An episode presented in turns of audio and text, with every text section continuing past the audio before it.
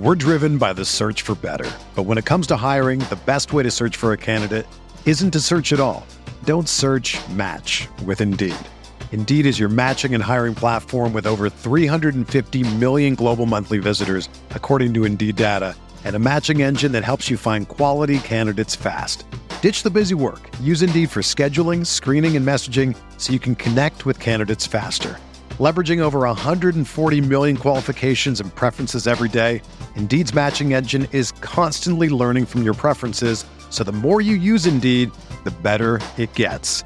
Join more than 3.5 million businesses worldwide that use Indeed to hire great talent fast. And listeners of this show will get a $75 sponsored job credit to get your jobs more visibility at Indeed.com/Blue Wire. Just go to Indeed.com/Blue Wire right now and support our show by saying that you heard about Indeed on this podcast. That's Indeed.com/Blue Wire. Terms and conditions apply. Need to hire? You need Indeed. It's your True Faith podcast. My name is Emile Franchi, here with Sai and Ben. It is our reaction to the draw at home to Southampton, 2-2 with plenty of drama at the end. It's a shame the first half didn't have a little bit more, but ultimately this is the first game where we've seen fans in the stadium turn against Steve Bruce. So there's plenty to dissect in this one. Let's start off first of all with yourself, Sai. The first half, it really was absolute borefest, wasn't it? It was just nothing. So easy to play against for Newcastle, and Southampton had the run of the game. Yeah, even more so for me, because that was my first game back at a football ground with people in it since about Christmas of the season before the pandemic. You know, so it's nearly 2 years for me, and I was horrified at how bad that first half was. I couldn't remember live football being that bad. I don't remember a time when I've been less impressed by a footballing performance from both sides, to be fair. I don't think Southampton were up to much at that point, but yes, it was dreadful. It was a dreadful game of football, of which the better side was Southampton slightly. They had two decent chances where mostly born out of our mistakes, really. And all we offered was a headed chance. I think it was Wilson just before half-time from a corner. But other than that, it was 30 to 40 minutes of absolutely shoddy, messy, no plan football. I mean, we've talked about it quite a lot, but I think that was a record number of players out of position for a game of football from us anyway. Coupled with five at the back, where the two wing backs, I'm going to do inverted commas wing backs, because neither got out of their own half for the entirety of the first half. Changed after half time a little bit, but we'll come to that later. So we're basically a solid back five. Willock is a centre midfielder, but he should be a more advanced midfielder. But basically, Willock and Almirón doing all the running in midfield, and Longstaff basically playing as a fourth centre half. It was just a shambles. I was so gutted at half time. I was like, why is this still how we play football after two years plus now of Bruce? So yes, it was crap. Yeah, and 2 years plus of Bruce is where we're at. Most of those 2 years we've not been in the stadium, have we, Ben? But we did start to see little glimmers of people starting to get very frustrated. And I know that certain people on Twitter might be saying that that's 25 minutes into that game. But really, like you say, Si, it's 2 years in now of watching that kind of thing happen at St. James's Park on the TV during the pandemic. And now we're back in there with all of that in our very recent memory. So the chants started up, didn't they? Do you think they'll last? Yeah, definitely. I mean, especially if the football continues in that way, which I think it will. I mean, that's as you say, that was frustration born out of 2 years of a direction where we've been getting worse and worse.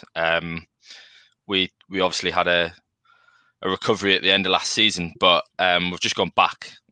So if that was a step forward, we've gone two steps back again. And it looks like it's going to be another very difficult season. I mean, Southampton, as you say, side, I'm not particularly that impressed with Southampton. I don't think they're that good a team, but they absolutely bossed us for the first half an hour in that first half. And if they're able to do that, it's scary what the majority of the rest of the league are going to be able to do. I'm not surprised that the sort of anti-Bruce chant came out. As I say, it's been a long time coming. I think, to be honest, I was probably expecting it before now. Obviously, I know it's only the third game into the season, but I kind of felt like that would be the initial reaction to sort of from the first game, but he kind of had a little bit of a an opportunity, I guess, given to him to sort of get through the first couple of games and sort of show the fruits of his work, I guess. But that just hasn't happened. And as to sort of echo Sai's sentiment, that's one of the worst. So that first half an hour, as I say, was probably one of the worst showings of football I've seen at that ground in my lifetime. It was embarrassing. And just, I don't think it really got any better. I think it was just Southampton stepped off us a bit and allowed us to get back into the game. So it wasn't even as if he's made any changes or anything to kind of make that sort of make an improvement. It was just he got fortunate that they kind of decided to step off a bit. Yeah, we had a little flurry. Maybe I'm going to say we've talked about 30 minutes, but it was the best part of 40 minutes, really. We had a little flurry 5 minutes for half time, basically. The main worrying thing, because you're right, Ben, after our kind of recovery at the end of last season where we were playing some good football and when everyone was fit, even with five at the back, we were winning games and playing really well. And Bruce basically spent the whole time saying, this is how we can play with all of our key players fit. Well, he's got them now. He's had a whole summer with them. You know, he's got Wilson, he's got Maximin, he's got Almirón, he's got all the centre-halves. You know, the only player missing today is Dubravka, really, who you'd have in your starting 11. And I'm not going to blame any of the results so far on Woodman. That would be really harsh.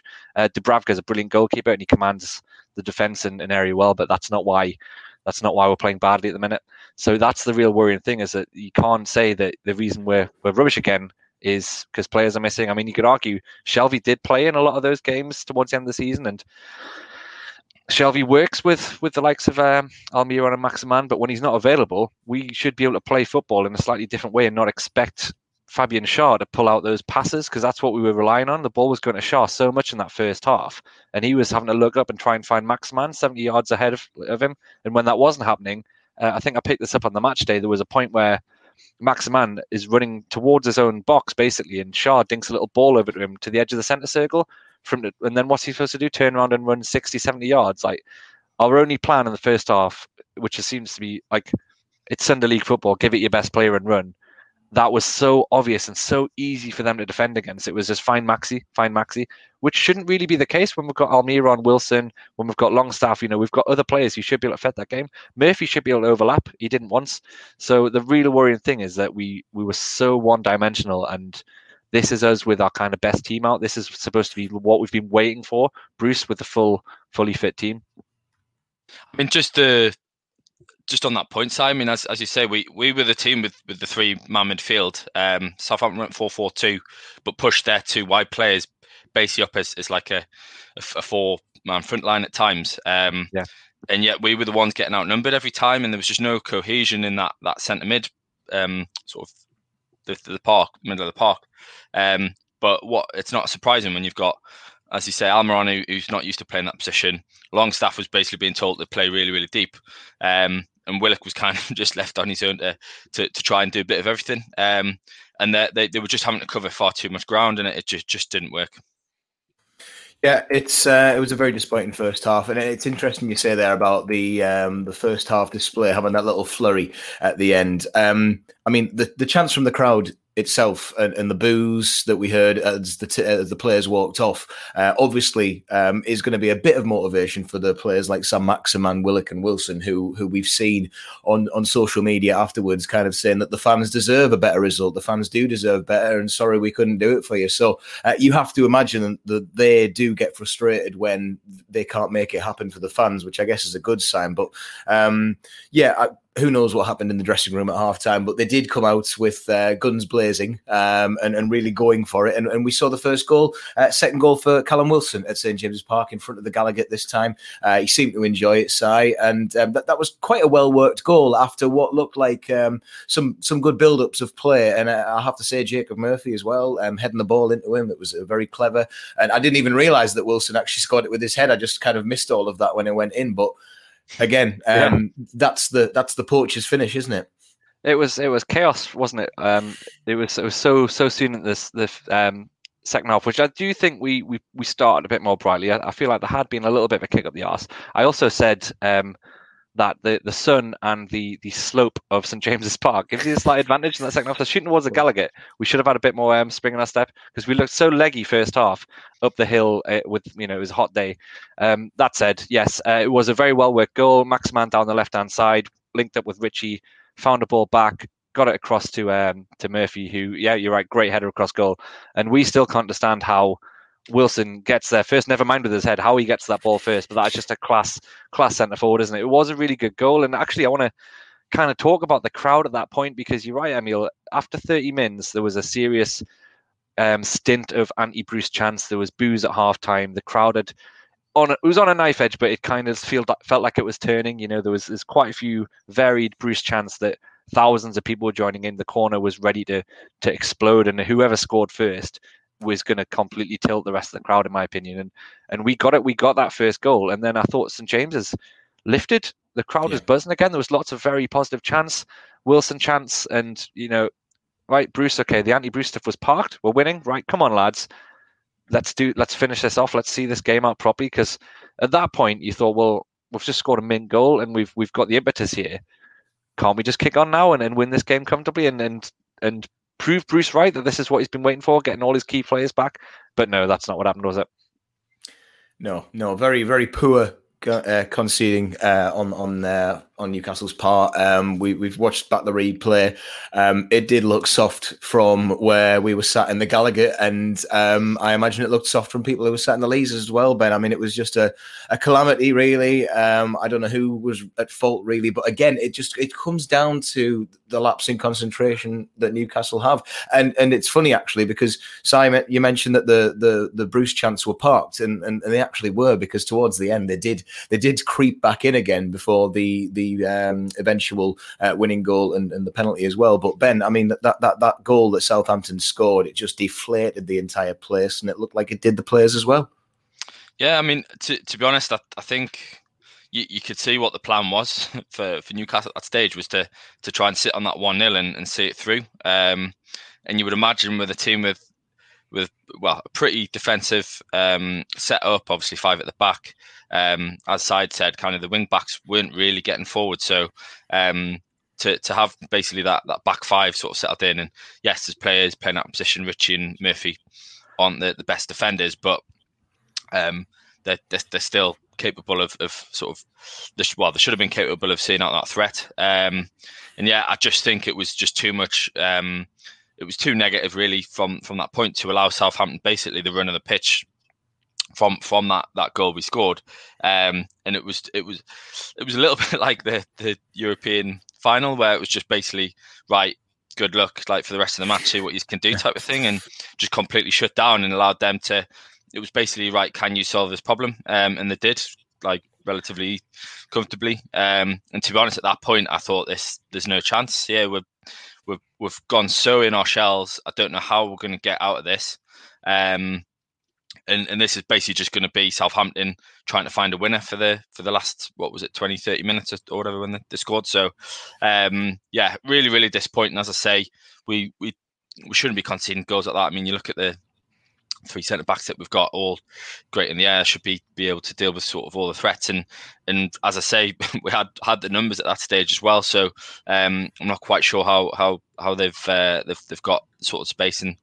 And even the penalty at the end, again, we've got men back in. So yeah, it was really frustration. It kind of looked like a back five that haven't played much football together. Obviously, Lascelles has come back into it. I'm not necessarily putting him out there as the scapegoat, but you could see that they weren't necessarily kind of comfortable playing together or up to sort of full match speed. And I don't know, maybe it was just down to that, maybe a bit of lack of communication. But yeah, it was really, really frustrating because, as I say, we'd kind of got the goal, the lead out of nowhere. And then it just looked like it was going to be a one-way street from that point when they got that goal. Yeah, it was funny, Ben, because I think I said to you after about we'd scored around 55th minute, didn't we? So I think at about 65 minutes, I turned to you and said, "This isn't pretty, but it's quite effective," because we had the European final is a really good analogy, because that's what we'd done. We seemed happy with the 1-0 lead, and that whether or not that was the intention or not, it felt like we were just sitting in and we were just going to see out the game, because up to that point, apart from a couple of half chances first half, Southampton didn't really threaten much. But as we continued to cede possession and continued to just sit in, eventually we were going to make a mistake and they were going to score. And it's what happened. And I still don't really understand how they've just managed to get a ball in unchallenged. And yeah, I thought the one thing we always say about Lascelles when he's out of the team is that we miss his leadership. But I don't think there was a good amount of coordination at the back there yesterday. I think I don't know if that means Dubravka has more of an impact on it, but we were in sixes and sevens for quite a bit at the back. And that was uncharacteristic of the defence that we've had for, well, a couple of years. I mean, Bruce has now had over 2 years to ruin that defensive solidity. But yeah, you're right. I think something wasn't quite right. I don't know if Lascelles just wasn't fit, but you know, if you're really struggling with your own fitness and just trying to keep yourself in the game, you're not going to be able to kind of take that role of leader as much as when he's had a good run. So hopefully he gets that back. But yeah, it was a bit chaotic, and when we got punished for not really capitalising on what was the momentum we should have got from scoring the first goal. So yeah, we got punished. I think just it's interesting. Well, the big threat that Southampton carried all game, I thought, was down the wide.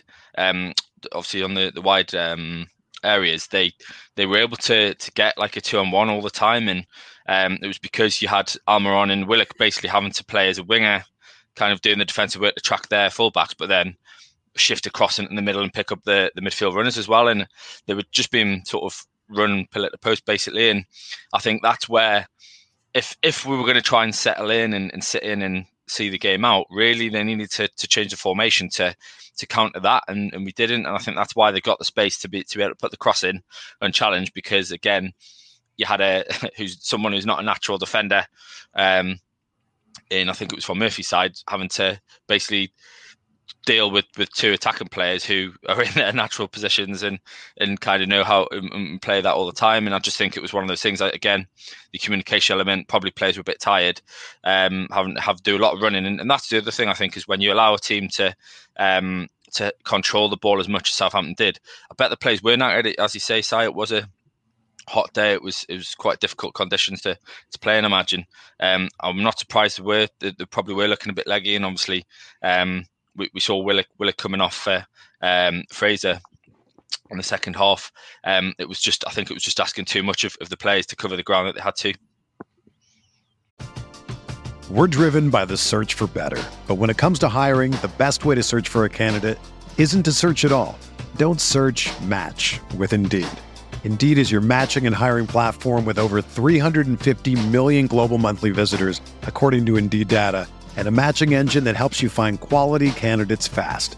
Ditch the busy work. Use Indeed for scheduling, screening, and messaging so you can connect with candidates faster.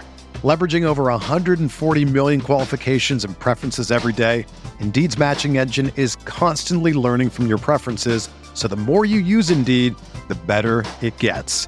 Join more than 3.5 million businesses worldwide that use Indeed to hire great talent fast. And listeners of this show will get a $75 sponsored job credit to get your jobs more visibility at Indeed.com/Blue Wire. Just go to Indeed.com/Blue Wire right now and support our show by saying that you heard about Indeed on this podcast. That's Indeed.com/Blue Wire. Terms and conditions apply. Need to hire? You need Indeed. Okay, lads. Good points on the game management there. It does seem as though that was one of the things that was picked up on Match of the Day as well, that the game management, as ever, for Newcastle just isn't being done properly. We've seen it against West Ham. We've now seen it twice against Southampton, who are a team that you would think are probably going to be there with us around the end of the season, around that bottom pack. What did you make of them, Si? And I mean, we'll focus as well on the impact of Adam Armstrong soon. But yeah, what did you make of Southampton coming to St. James's? Because you said that they did have bright spells, but you didn't think much of them actually capitalising on their chances either. It's a funny one, yeah, because overall, and just based on the fact that they probably only created about two chances, and we were letting them have the ball all day. So they weren't brilliant. Yeah, you're right. I think they'll be in the bottom half again. They'll be no better than they have been in recent years. They've got a slightly better manager. I think Hasenhüttl, organises them. For a team that was just playing bog standard 4-4-2, they at least seemed to know what they were doing. Every player seemed to know what their job was. Adam Armstrong, he was all right. He was busy. He was running around. I don't think we need to really worry about that we've let slip some sort of world-class player. He's decent. You'll probably get a couple of goals this season. He might get the double figures. I can't even see that, though. I think he's just a busy kind of lad running around. Didn't spend a lot of time in the box, I thought. I thought he did a lot of the whole like running around but getting it in for the other players, which I guess is kind of what Wilson sometimes does for us when the striker's taken out of it, and maybe even more of a Joelinton character, you know, who doesn't actually do the runs into the box but will kind of get into the corner and then try and do something with it. More often than not, nothing happened. And I mean, the danger man really for Southampton as always is Ward Prowse, and I think Walker Peters was very good for them as well. But what did you say? Sorry, Sai. No, I was just going to say Ben's absolutely right that it certainly felt like Murphy was getting just doubled up on all the time, and Walker Peters was having loads of joy just overlapping and making Murphy's life really difficult because he's not a right back. Ward Prowse and Romeo, like Ben said, we were the three-man midfield and they dominated us most of the time in midfield, which isn't a good thing. I thought Longstaff did a decent job of doing the Hayden role, basically coming in and breaking up the play and trying to find a quick pass. He didn't really give us the extra bit that we thought he might, because we were all buzzing that he'd been chosen ahead of Hayden. Not that I dislike Hayden, but he doesn't offer us enough when he's winning the ball in a three-man midfield. You need your midfielders to make space and make something happen. And we thought Longstaff would give us that. Didn't really. He tried some passes. I mean, he's not going to give you the range of passing that Shelby might, but you'd expect him to work harder. And he did some of it well. And again, he looked like a player who just needs games. I really want to see Longstaff stay in the team and get more games and get that confidence and fitness back. But yeah, dominated midfield. I also think that centre-half, Salisu, the number 22, just had Maximin, certainly in the first half. I mean, I know Maxi finally went and scored. I would call it more fortune than anything, the way the goal landed to him. But first half, every time we put a ball down that channel, especially down the right hand side, Salisu just got there first. He just had him done for pace every time. And I think we swapped them round and tried Wilson on him for a bit. And second half, put Maximin on the left, just basically because this lad was having his life. There was some good players for Southampton who stood out, whereas I don't think anyone stood out for us really. So, yeah, on the face of it, they were probably just slightly better than us and probably finished slightly above us. But yeah, I certainly think they're about our standard, and with a proper manager, we'd probably be better than them. Yeah, no, makes sense. But yeah, I mean, there was some awful misses from them. I mean, Gineppo, I think, was in front of the goal at one point, and then that went sky high. A lot of the time, it looked like Southampton were playing rugby, but eventually we did hit the target, Ben, right at the end. Sadly, a goal that I missed. I think a lot of Newcastle fans will have missed that goal as well, because quite frankly, as we've just discussed, it didn't look like Newcastle were going to score up until that point. And, you know, it felt to Fraser, who took his time, and normally I think having Ryan Fraser in the box to take your important one is not really what you want. You want him to be putting the balls in. You want your capable strikers being there. But no, we had our two wingers as our last ditch, and Sam Maximin wellied it in, didn't he, Ben? Yeah, it was great finish. I mean, it basically was a counter attack, which is I think what the plan was all game, but we didn't really get any opportunities, and that was kind of the the main chance second half anyway, that I remember, where we actually sprung the break, and Maximin carried it out from deep and played a great pass through to Joelinton, who timed his run just in right, and it caught the offside trap out. And to be fair to Joelinton, I think he did well. I mean, I thought when I saw that Salisu running for him, I thought, this is just going to come to nothing. But he actually managed to kind of sell him the dummy. Sold him the dummy. I don't know, this guy's obviously never seen Joelinton play football, so there's no chance he was shooting there from that position. But he fell for the sort of the Cruyff, but then kind of lost these. I don't know if it was just a bad touch or what, but he kind of half stumbled as he tried to sort of lay the back to Fraser, and I think that just put it off a little bit. Fraser kind of had to readdress his sort of first touch, and probably wasn't the best of first touch, but he was under pressure, and I thought he did well to get his shot off, to be honest. He made it difficult, kind of put it in the bottom corner where I think it's the defender, I don't know if the keeper was going to say it, but the defender clears it off the line, but manages to scuff it straight to Maximin. I think it was Ward Prowse actually on the line, and he basically just runs out, tries to charge him down, but fair play to Maximin, just blasted it. into the goal, and yeah, it was a good finish and an even better celebration. And at that stage, obviously, we thought would win it. I mean, that spinning kick was something else. And then he jumps into the crowd. But yeah, as you say, at that point, we didn't deserve that. We hadn't really done anything in the game that would warrant us, and it looks like we were going to produce that. So, as you say, the atmosphere and the just everyone, the elation that was felt at that point was pretty special to be a part of. But then, unfortunately, as we know, it didn't last long. No, it didn't. Like I say, I'm gutted that I missed the elation of that. But in a way, I'm kind of glad that I wasn't there to see that disappear, because I think I couldn't have handled that, because that really would have been. I think the feeling outside the ground was that we knew it was 2-1, and then as we started filming people on the fan cams, they got angry and they were disgruntled, and I was like, "We just won!" And then they were like, "No, no, no, no, no." There was a penalty at the end. I was like, "Oh, well, the bouncers outside 9 Bar didn't tell us that one, did they? Even though we heard a noise." But thanks to them, we've got like 15 minutes of footage from the fan cams, which is basically me going wild, thinking we got 3 points. But no, the penalty came around. Some fans, as always with VAR, a lot of people say it just ruins the game. And I mean, you would say it's ruining the game if it went against you. But ultimately, looking back at the footage that we've now got available to us, it's the right utilisation of VAR on this one, isn't it, Si, really? Yeah. The thing is, we had no idea there was even a penalty shout when we were watching it in real time from the strawberry corner. As far as I could see, both Woodman and Lascelles had kind of come towards the ball, and someone came away with it, and it just looked like we'd won the ball. And there was a big cheer. No one seemed to have gone ooh. And then Lascelles went down with a head injury.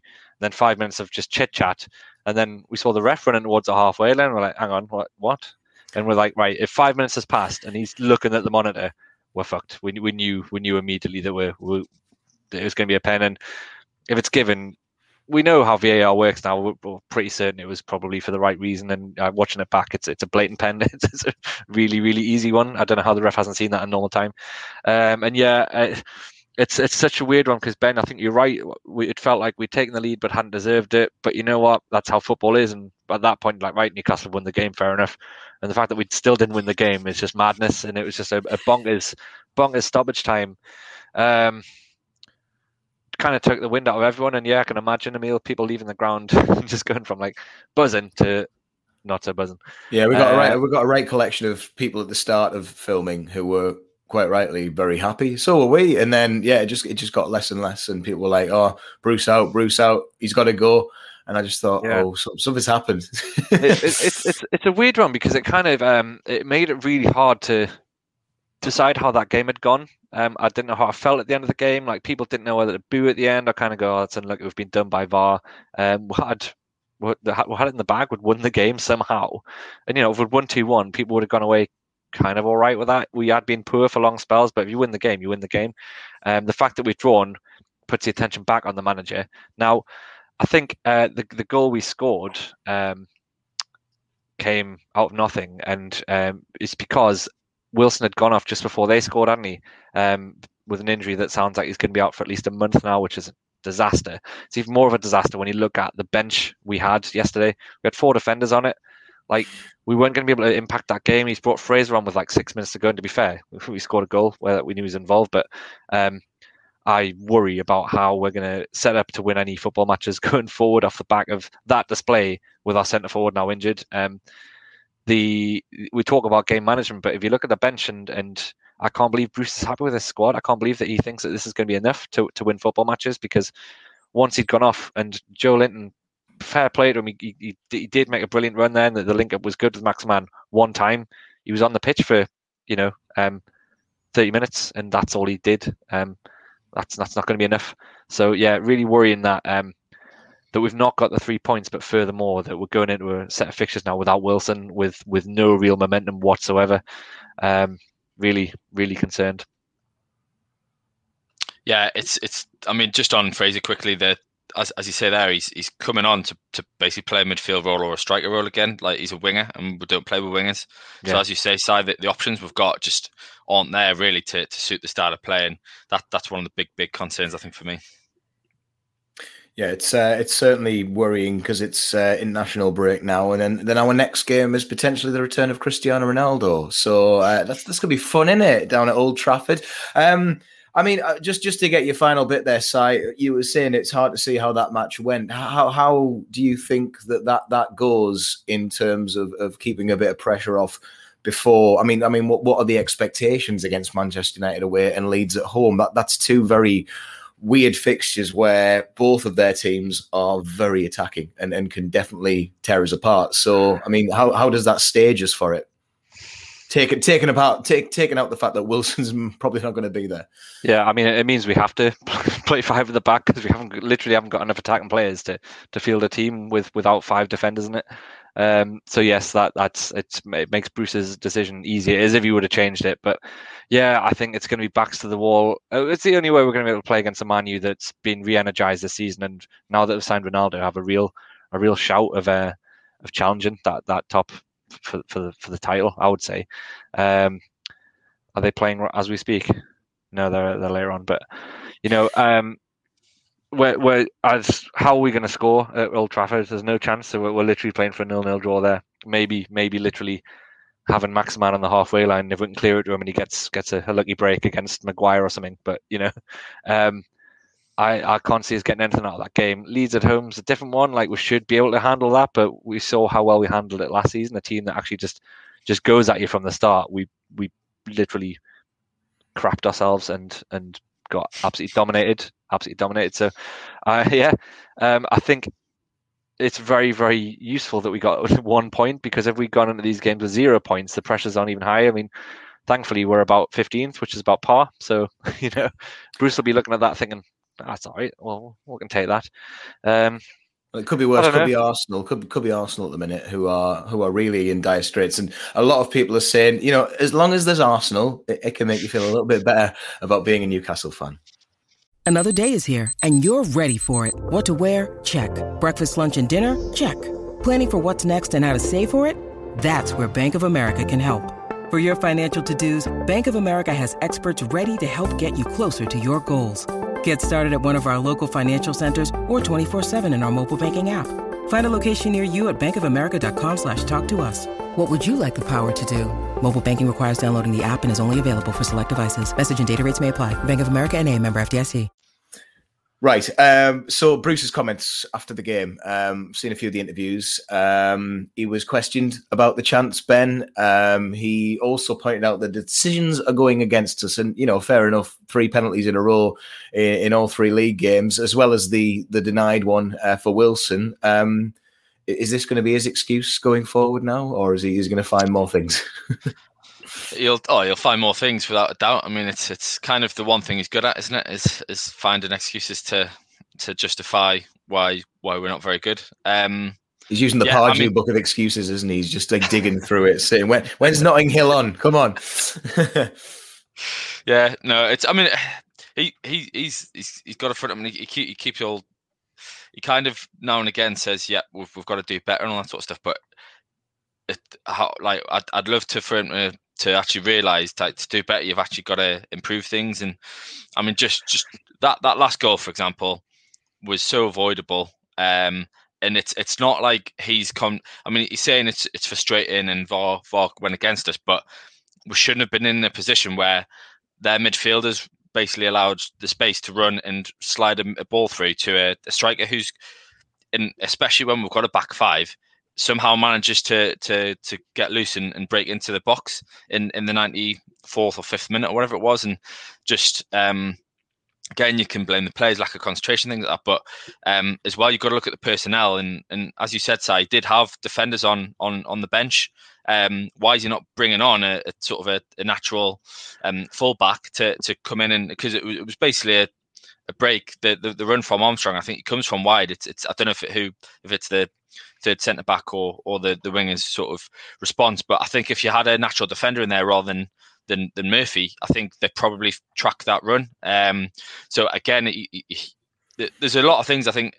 I mean, we can. It's obviously nice to talk about it in hindsight and say he should have done this and that. But ultimately, that's what he's got to be doing in his job. He needs to learn to get better. He needs to learn from the mistakes and think in situations, what could I have done in that situation to kind of strengthen things. And even if it was just to make a sub to waste a bit of time, do you know what I mean? We never seem to see anything like that going on. I mean, I can think of, I pretty much would guarantee 19 other managers in that position in the league would have been making a sub after we'd scored to waste a bit more of that time, given how late it was. And it just, I don't know, I just think, I feel like there's, he just doesn't get anything right at the moment. And there's a lot for him to learn from. Yeah. And it's really, really frustrating. He seems to freeze, doesn't he? He doesn't seem to know what his next decision needs to be. He's not very good at thinking on his feet. Mm-hmm. I mean, we know that anyway, but yeah. Bruce, I'll read some of his quotes. So actually, Ben, just on the fullback thing, because you're right. I think at half time we were saying we just need to go forward at the back here and just play proper fullbacks. But to do that, when you're playing a 5-3-2, where neither of your wing backs can actually play at fullback, it means you have to use two of your subs to put fullbacks on, which sounds ridiculous.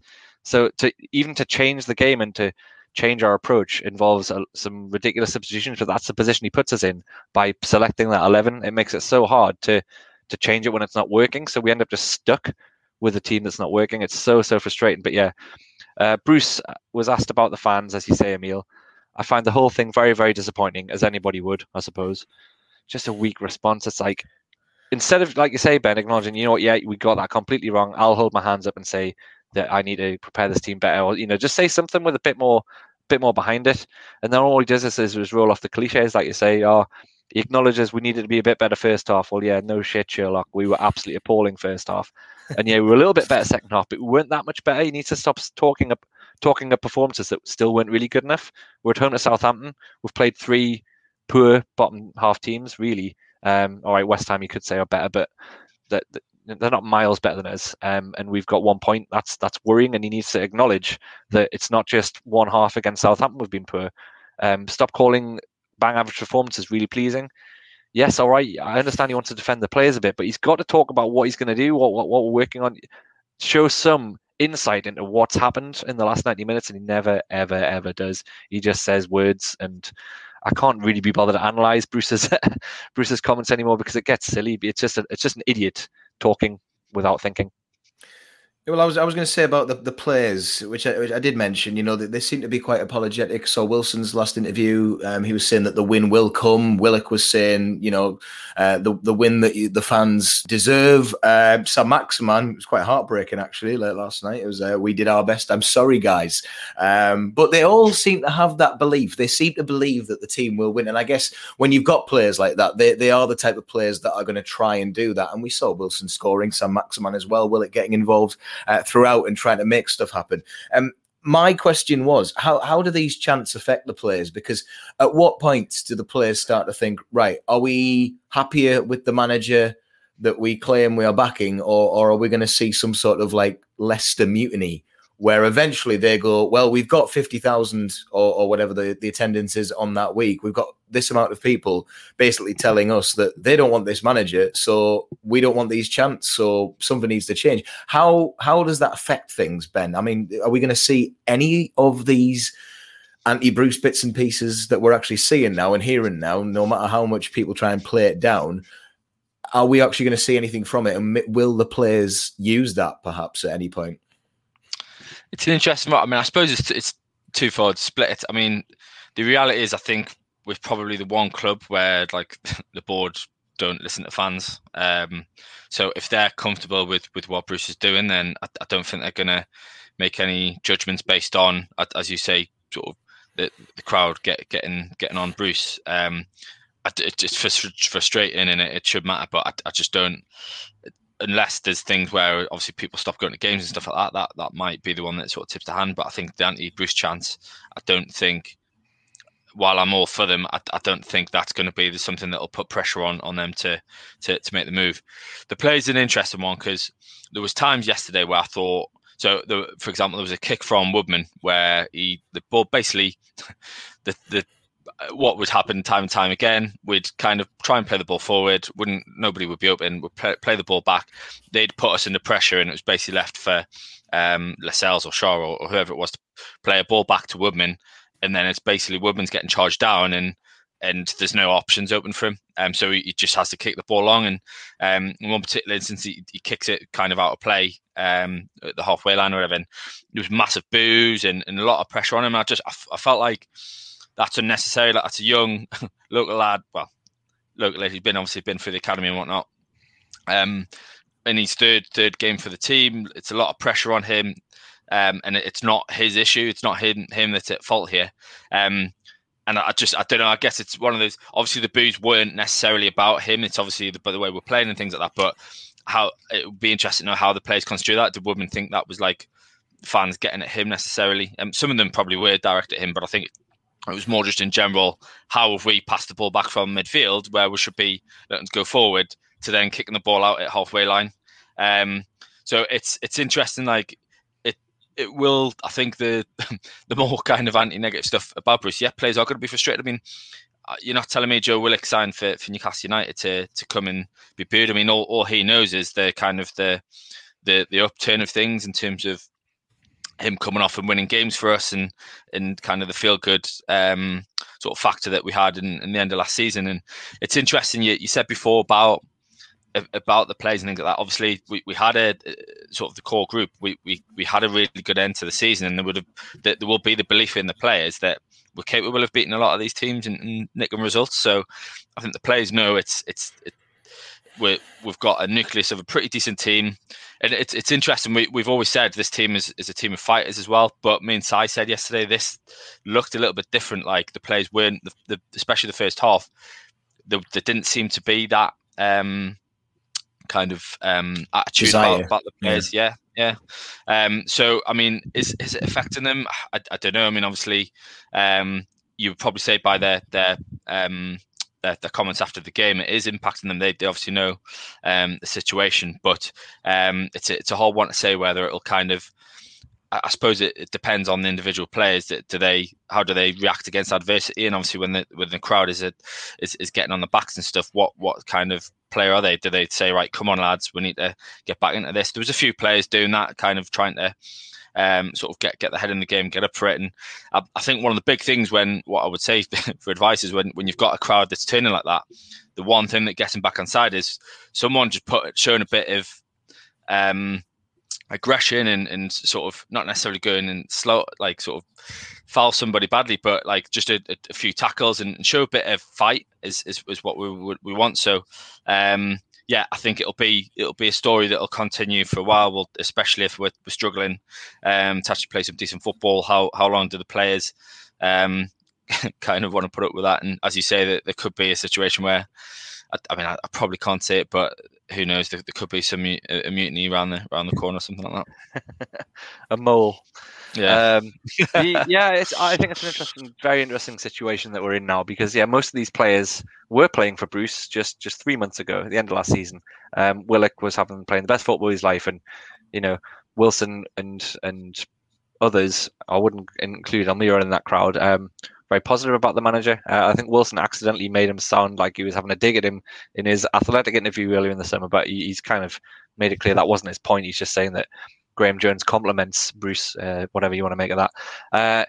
Yeah, I think most of the players are smart enough to know that the fans are very frustrated at the manager. They're frustrated at the club and its kind of lack of ambition to try and kick on.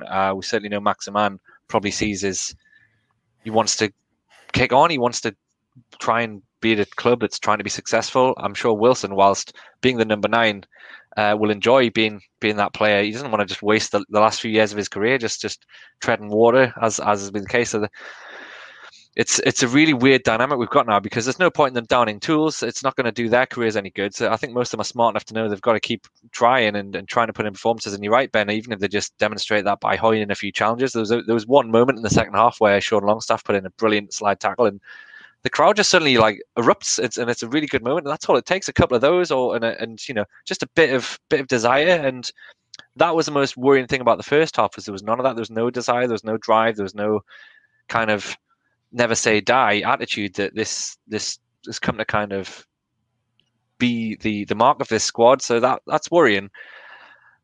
I don't think Bruce got much longer. I think the way that game planned out in the second half was a bit of a let-off for him. We took the lead twice, and the penalty was an easy excuse to kind of not make it about the manager once again. So he's got away with it. He's got an international break. So the Leeds game now is where we have to look.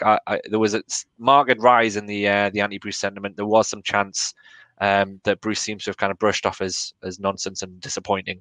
Brilliant. Okay. So yeah, I the situation will evolve, but you just kind of want to see a resolution. Either we start getting some performances, or he goes. And the worrying thing is that it might be neither. Yeah, always good to be positive, guys, about that situation, isn't it? Something's going to happen, but probably won't. Very much similar with the transfer deadline that's looming. There's talk of Hamza Choudhury coming through, but who knows? He's not a striker, is he? And he's not going to replace Callum Wilson in a hurry. So, yeah, stick him up front, see what happens. Either that or Jeff Hendrick, as a lot of people were suggesting after the League Cup game. That's about it for the podcast for this one. We will be back after the international break with the free pod, but in the meantime, there's plenty going on the Patreon. You can sign up for that whenever you like and get plenty more podcasts if you're not sick of the three of us already. There'll be some other people who are taking over those over the next few days, but there's Match Day if you want some live reactions to things. My fan cams will be on YouTube soon. My post-match reaction is also on YouTube as well, and you'll see my face a lot more as well. The fanzine's also available if you want to buy it. It is on the True Faith website, and all of the articles, as always, are there. We're at every single game this season. There will be some post-match reaction to Manchester United as ever. And all I will say is, because Cristiano is coming, let's pray. Thank you very much for listening to the True Faith podcast. Everyone is talking about magnesium. It's all you hear about. But why? What do we know about magnesium? Well, magnesium is the #1 mineral that 75% of Americans are deficient in. If you are a woman over 35, magnesium will help you rediscover balance, energy, and vitality. Magnesium supports more than 300 enzymatic reactions in your body, including those involved in hormonal balance. From functional medicine doctors to mental well-being and female hormone experts, we all know that magnesium is the one mineral to improve all aspects of well-being and health. But which one? Magnesium Breakthrough from Bioptimizers. The trusted choice recommended by leading experts, with 7 best-absorbed forms of magnesium to ensure your body receives the support it needs for overall well-being. Go to bioptimizers.com/balance today and use code BALANCE10 for 10% off. Support your journey to wellness at bioptimizers.com/balance. Magnesium Breakthrough from Bioptimizers, your foundation to optimal health and vitality.